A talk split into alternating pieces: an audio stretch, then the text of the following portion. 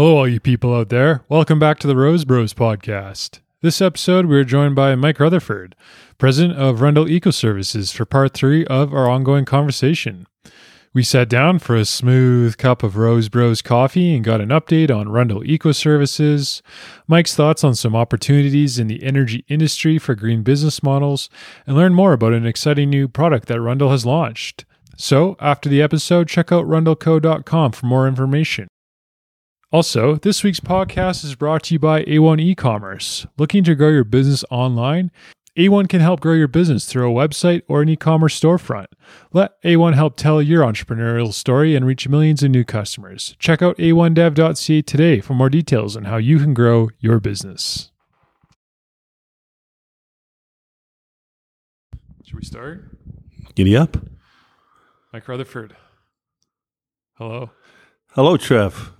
Thanks again for doing this. Yeah, my pleasure. Thanks again for having me for the third time. We should take a moment to acknowledge our setting right now. We are currently sitting in the Bears Paw Golf Course Clubhouse, enjoying the view. In the Wayne Stevenson room. I'm fortunate enough to be a member out here. It's a beautiful room in the new clubhouse. Doesn't get much better in Calgary than this. Makes us want to get out and, and hit a few balls. Yeah. Why don't you give us an update on Rundle Eco Services? How are things going? Uh, Good. Yeah, it's been a long breakup. Last time we chatted in uh, January, it was busy uh, from there on into to break up into to March. But because of the weather and the rain, the, the breakup's been really long. We're back at it now. The, fracking is is strong, very busy. Looks like it's going to be a good Q3, Q4, and Q1. Things are going really well with Rundle. Yeah, they're doing doing pretty good. The, the market there is is somewhat capped. There's so, only so much that, that you can harvest. Um, we get our fair share, so we're we're happy about that. For anyone that is listening for the first time, maybe a quick update or explanation. What is Rundle Eco Services? Rundle right now is harvesting large volumes of post-industrial plastic, linear low density polyethylene used in liners for temporary water reservoirs in the fracking process. When you're fracking, you need a lot of water on demand that they're either supply or buffer tanks. And we are harvesting that uh, material, processing it. Now, majority of it in Alberta with Polyag with Dan Zimble that you had on the on the pod earlier, and that's into pellets now. That's a big big accomplishment for us since the last time that we chatted. Those pellets are being sold on the spot market right now, but they're in a form that we can potentially make something with them. And that was what our goal was to find a, a finished product. Working with University of Alberta, the multifunctional composites labs there, Dr. Ayranci, have uh, some great ideas there. Uh, as an example, using the recycled polyethylene with short nanocarbon fibers to make a strengthening rod like a rebar that could go into composite lumber, making the composite lumber more industrial and stronger. Originally, our idea was that we would use those those strengthened, fortified composite planks to make access matting, which are currently made out of wood. The market, we've talked to uh, guys in the market, and the market wants to have an alternative to wood for the obvious reasons that the don't want to be cutting down trees, wooden mats, attrition rate on them, they they get moldy, they wear out pretty fast. They're they're expensive because of the, the price of lumber right now. So the market was looking for an alternative, and that's how we got into looking at potentially making composite mats. And that has led us uh, into what we want to talk about today. That's the next phase. So, what's new with Rundle? Well, what's new and exciting is that we recently have got a joint venture with Alberta's largest rubber tire recycler. And we are in the JV manufacturing rubber, recycled rubber composite matting to compete with the wood mats. They're much more durable. They're made out of 100% recycled rubber, roughly 150 tires per mat, steel fortification in them. The manufacturer's been making a form of these mats for a while, and we've adapted those to be more geared towards the pipeline, oil business, mining business. Once their duty cycle is up, they are recyclable as well. Where in the wooden mats, a lot of the wooden mats either get burnt or go in the landfill. Tough to recycle. The new product is made from recycled plastic or rubber tires as well. If I'm correct, it's 165 tires that go into a new Access mat. Depending on the thickness of the mat, it averages, I'd say, about 150 tires. We haven't really determined what the life cycle of these mats are. And there's similar types of mats made by the, my partners in service that have been in service for 10 years. The other advantage of them is that they can be repaired in the field. So if it's super durable, they're more expensive than wooden mats, but they don't depreciate like a wooden mat. So potentially that when uh, a buyer of the mats are done with them, there is a residual value to the mat. There is a market for those mats. And that, I think that's more than enough to cover what the spread is between the wood and the, and the rubber. So you're in an elevator. Potential buyer comes up to you and you have to explain to them in your 30 second elevator pitch why they should buy the new Rundle mats. What would you tell them? They're more durable. They replace wood that we're not cutting down trees to put into service into the oil business. Roughly, the, the market for wooden mats is a million mats. And they, they weigh anywhere between 800 and 1,000 pounds. You know, you do the math, a million times a thousand pounds is a lot of wood. I think the biggest advantage is the durability that they last longer. The one of the other feedback that the other feedback that we got from the market is that the wooden mats you can't identify them. There's there's no serial numbers or tags or anything on there. Where on the rubber mats we do that. So we tag them with a serial number, barcode, with our uh, contact information on there. So that's that's another huge advantage. So you're going to be able to do your inventory with a um, a scanner, maybe even on your phone. I haven't figured that out yet, but potentially that's a that's another advantage. What types of companies will use these mats, or who's a potential purchaser for the product? Well, that's what I've discovered, or what my observation of the matting market is. It's the 80 20 or 80% of the mats sold are sold to 20% of the market. Primarily, right now, pipeline guys. But also into rental companies, the wooden, the wooden mat rental business is strong. We're not going to compete in that.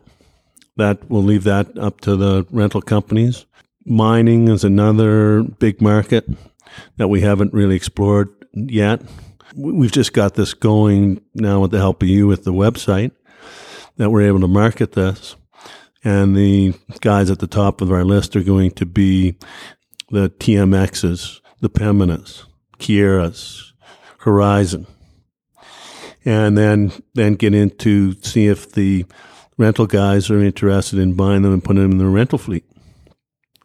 We're talking Western Canada, US? No US, not yet. Right now, we'll just concentrate on our network and, the, and what we know here in Western Canada. Why expand into new products at Rundle? There was a need for diversifying the, the business, that we've proved our eco capitalism theory, like what we talked about on the last pod. The eco capitalism simply being do the right thing but make it cash flow. and have a decent rate of return to your shareholders. We've capped out what we believe that market is right now.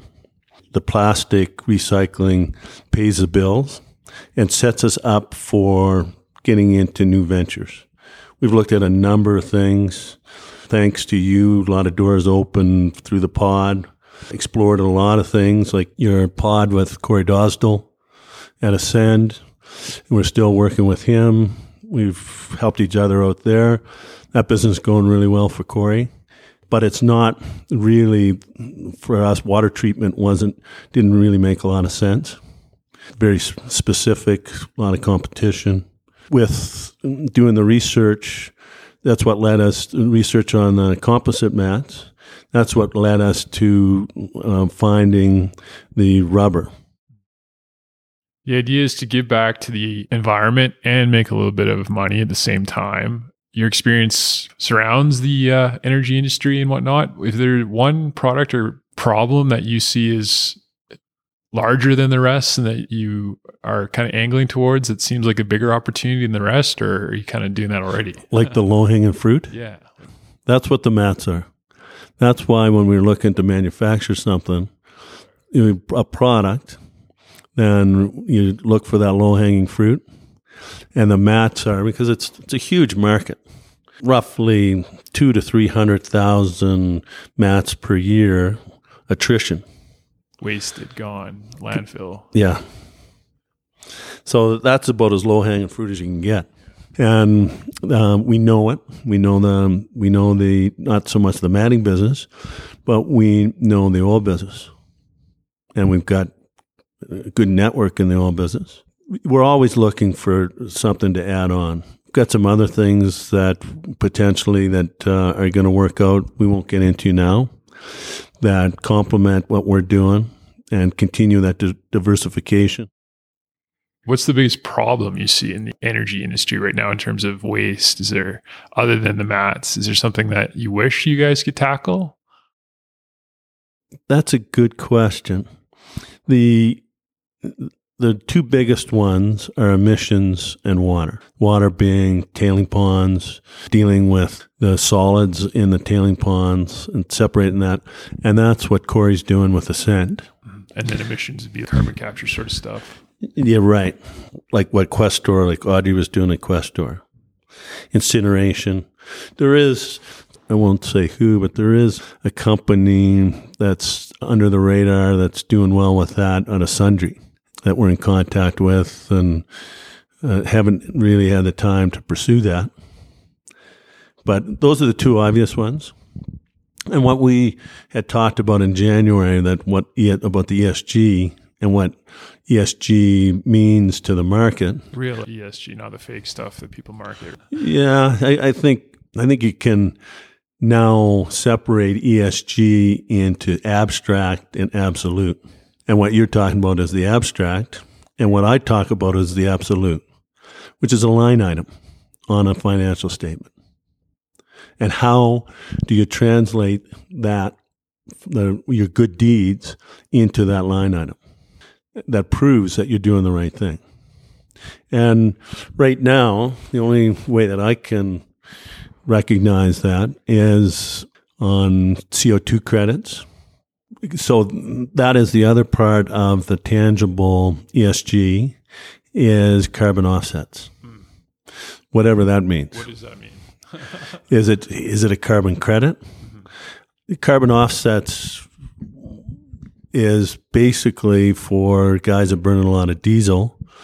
So like the pumpers and the drillers and the truckers that somehow that they're able to prove that they're contributing to CO2 emissions by technology on the engines or the other thing that seems to be getting popular is tree planting for carbon offsets.